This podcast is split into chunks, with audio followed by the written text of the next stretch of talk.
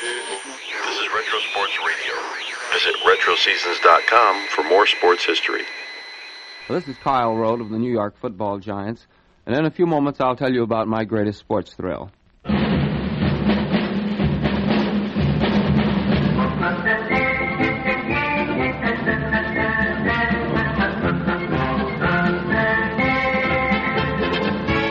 This is Harry Wismer. What you're about to hear is a transcribed story of one of pro football's outstanding players and an event our special guest Kyle Rote considers his greatest sports thrill.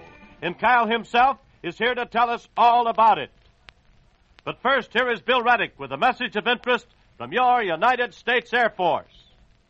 Any great baseball star has years of practice and training behind him. Specialized training can pay off for you, too. Perhaps you're wondering where you can get the finest training leading to a bright career in the age of space. The answer is in the United States Air Force. It's true. The Air Force has the broadest and most complete range of space age training available. That's because the Air Force is in charge of thousands of jets, rockets, and missiles. In the years to come, Air Force participation in space projects will grow, and so will the number of career fields. So be wise. Join the Air Force for valuable training and bright career opportunities.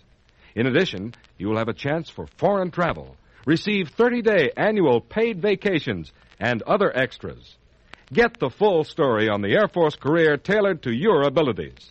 See your local Air Force recruiter soon. Now, back to Harry Wismer. For years, everybody has said what a tremendous football player Kyle Rote of the New York football Giants would have been if he were physically sound. But it's hard to see how he could be better than he is. As a halfback, Kyle Rote is rated as the Giants' brightest star since the departure of Tuffy Leemans. As a pass catching end, he ranks as one of their best. Before Kyle Rote began to concentrate exclusively as an end, he was the Giants' biggest threat on a running play. Now there is no one on the Giant team close to Rote as a touchdown threat via a pass. Kyle Rote is the football Giants captain and all-time pass catching champion. As an end and halfback in the Pro League, Kyle Rote has been an extraordinary clutch player in an all-pro choice four seasons. Kyle Rote received an enormous amount of publicity during his freshman season at Southern Methodist. He would be another Doak Walker, who was then the cock of the walk at SMU. With Walker and Rote, the Mustangs would be unbeatable, the sports writers said. Matty Bell, then head coach, said Rote had it in him to become the greatest back ever to come out of the Southwest. Kyle Rote made the SMU varsity as a sophomore in 1948. The 195 pound, six foot Santone Express was just a good journeyman football player in the beginning. But by mid-season, confident and relaxed, he came into his own. Rote credits his quick development to Doak Walker, who acted as his friend and advisor right from the start. In the 1949 season, even though Kyle Rote played in Doak Walker's shadow again, he was murderous with the ball in his hand. He finished the season as the leading ball carrier in the Southwest Conference with 777 yards in 142 carries. But because he was in that Doak Walker shadow, his reputation remained more or less sectional. It was only after Walker was injured and Rote starred in the SMU Notre Dame game that Kyle Rote made his reputation stand up on a national scale. That year, the Mustangs were the only team which stood between Notre Dame and its 38th straight game without defeat. One of the greatest college teams of all time, the Fighting Irish, by whipping or tying SMU, could drive home the last nail in their unbeaten season. The Cotton Bowl was jammed at kickoff time. The crowd of 75,457 was the largest to watch the 1949 Irish team. The magic name of Notre Dame had drawn football fans from all over the country. It quickly became evident that this was to be a colossal contest. And that's exactly what it turned out to be. The final score was Notre Dame 27, SMU 20. However, the Mustangs lost with honor, and Kyle Rote made the most magnificent showing of any player Notre Dame had met all season. Later, the Irish unanimously picked him on their all-opponent team. He was the only player to get every Notre Dame vote. Against the toughest team of all, Kyle Rote had virtually run wild. He had gained 115 yards running and 146 yards passing. He had scored three touchdowns, and he had punted for a great 48 yard average. In his senior year in 1950, Kyle Rote was already a living legend in the state of Texas. Everyone expected him, barring injury or illness, to make the All America, and he didn't disappoint them. Kyle Rote never gave the prospect of playing professional football a thought until, much to his surprise, he was the number one draft choice of the New York Giants after the 1950 season. He suffered his knee injury before he played his first regular season game for the Giants. It took place in a practice scrimmage in Jonesboro, Arkansas. It was the kind of a start on his professional career that so easily could have discouraged the average rookie, especially one entering the league so widely advertised. Kyle Rote played in only five games that season and showed only a few flashes of the skill that had enabled him to outrun and outwit enemy tacklers in college. There was, however, no discouraging this boy. After an operation on the knee, he was back for the 1952 season. Rote played in at least a few minutes of every game on the 12 game schedule that year. In 1953, he had trouble with the knee again and missed three games, but he has missed none since. It was during the 1955 season that Kyle Rote played his first game as an end. He had never played end before, at least not in pro ball, but he accepted the assignment cheerfully. The result is reflected in the New York Giant archives. Kyle Rote is the leading Giant pass receiver of all time. He also leads in total yardage and has made more touchdowns than any other active Giant. All this, mind you, with the left knee that plays tricks on him now and then, a knee from which most of the cartilage has been cut, a knee that at any given moment might give way and has plagued him since the late summer of 1951, which is a long time measured in pain and worry. Yes, Kyle Rote may have only one good knee, but he is a real giant, both as a football player and as a man. Now, before you meet our special guest, Kyle Rote, in person, in an interview from Yankee Stadium in New York, and hear about his greatest sports thrill, here is a message of interest to all young men with an eye on the future. High school graduates, have you ever met your local Air Force recruiter? If not, you'll be favorably impressed when you do. First of all, your local recruiter has all the facts and figures about the new age of space and the many interesting job openings in the Air Force.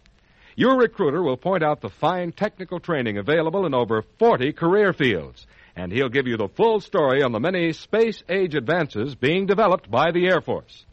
For example, the radical new jet bombers and fighters, the X 15 space plane, the Titan intercontinental missile, the Air Force space age picture is an exciting one, and it can also be especially rewarding for you. If, after seeing your local recruiter, you decide to join, you will serve with a fine group of men. So see your local recruiter today and find out about your place in the expanding space age of tomorrow in the U.S. Air Force. And now, back to Harry Wismer. Kyle Rote, what was your greatest sports thrill? Well, Harry, in 1949, when I was playing with Southern Methodist University, uh, we were to play the Fighting Irish from Notre Dame. And as I recall at that time, Notre Dame came down to Dallas to play us in the Cotton Bowl, and they were some 28 points favorites in that particular game. To build up the uh, real drama of the situation, Doak Walker, of course, who was everyone's All America for three years at SMU, he was injured in the week's previous game and was unable to play that day. I had been playing wingback on our single wing formation, and Doak had been playing the tailback. Well, for that particular game, as Doak was out, well, I was shifted back to the deep spot uh, where you had to run and also throw passes from that spot. Well, as the game uh, progressed, our luck increased, and by the time the game was over, Notre Dame had won. It was 27 to 20. But at one time, we had a chance to go ahead 21 to 20 when we had tied the score 20 and 20 and we missed the extra point, so it left the score tied at 20-20. And in the last few moments of the game, well, Notre Dame came from that 20-20 tie and scored the final touchdown to defeat us 27 to 20. But uh, that was one of the greatest Notre Dame teams I think that they have had. And as I say, we, we felt lucky and uh, it worked out that way. And even though we lost the game, Harry, well, I think that was one of our greatest thrills of playing that well against such a great ball club. Kyle, what's the story on your shifting to end after having played in the backfield most of your college and pro career? Well, my first four years as a professional, I did play halfback, and uh, the last four I've been playing as an end. And in my second year as a halfback with the Giants, well, I had a knee injury and it uh, required surgery, and they cut the cartilages out of my left knee. And then the following year, I had my right knee torn up in a, in a game with Pittsburgh. So after about three years of trying to hobble around on two bad knees, well, the Giants and myself, I think both by mutual consent, well, the shift was made to end, and I've been playing there ever since. Kyle, would you say uh, one of the highlights of the 1958 pro season was the New York Giants defeating the Browns and the Colts two weeks in a row when they were both unbeaten? Well, I'd certainly say so, Harry. I think that was probably our greatest thrill of the 58 season was beating those two clubs back to back like that. They both had truly fine clubs. We had a good club, and I think in both of those games we came from behind to win the two of them. I would agree that that's one of our finest thrills of the 58 season. Kyle, you made a touchdown catch during the game against the Baltimore Colts that many people say was the best they ever saw. Tell us about it. Well, I'd love to, Harry. That was, to me, also one of my greatest thrills in football. We had been playing, of course, the Colts that day, and we'd been running a certain pass route to where I, playing left end, I would go down and in toward the goal post. And we ran that several times. And so I came back to the huddle and asked Charlie to throw me past where I went down and in, and then my final cut would be to go back out once I had the man going in toward the goalpost and cut back out away from him to the corner. So Charlie Conerly, our quarterback, consented to uh, call the play, and he called this play where I would go down and cut in and then cut back out, which we call our zig out pattern. Other clubs have the same route; they might call it something else, but that's uh, that was the the route. So Charlie dropped back, and he had good protection, and he threw a perfect pass. He had to throw it far enough to get it over Milt Davis, the defending halfback's head, and also still short enough to where I could catch it. And he threw a perfect pass right into the corner, and I did have to leave my feet to catch it. But uh, it was one of the greatest thrills when that ball came down and stuck in my hands, and then we went on to win it. Kyle, what is the funniest thing you've ever seen on a football field? Well, there's one story about our defensive safety man, Emlen Tunnell. Emlen went to Iowa during his college days, and then I think he's been with the Giants or he's been in professional football for some 12 or 13 years. Well, we were playing the Los Angeles Rams in 1952, and we opened the season out there with the Rams.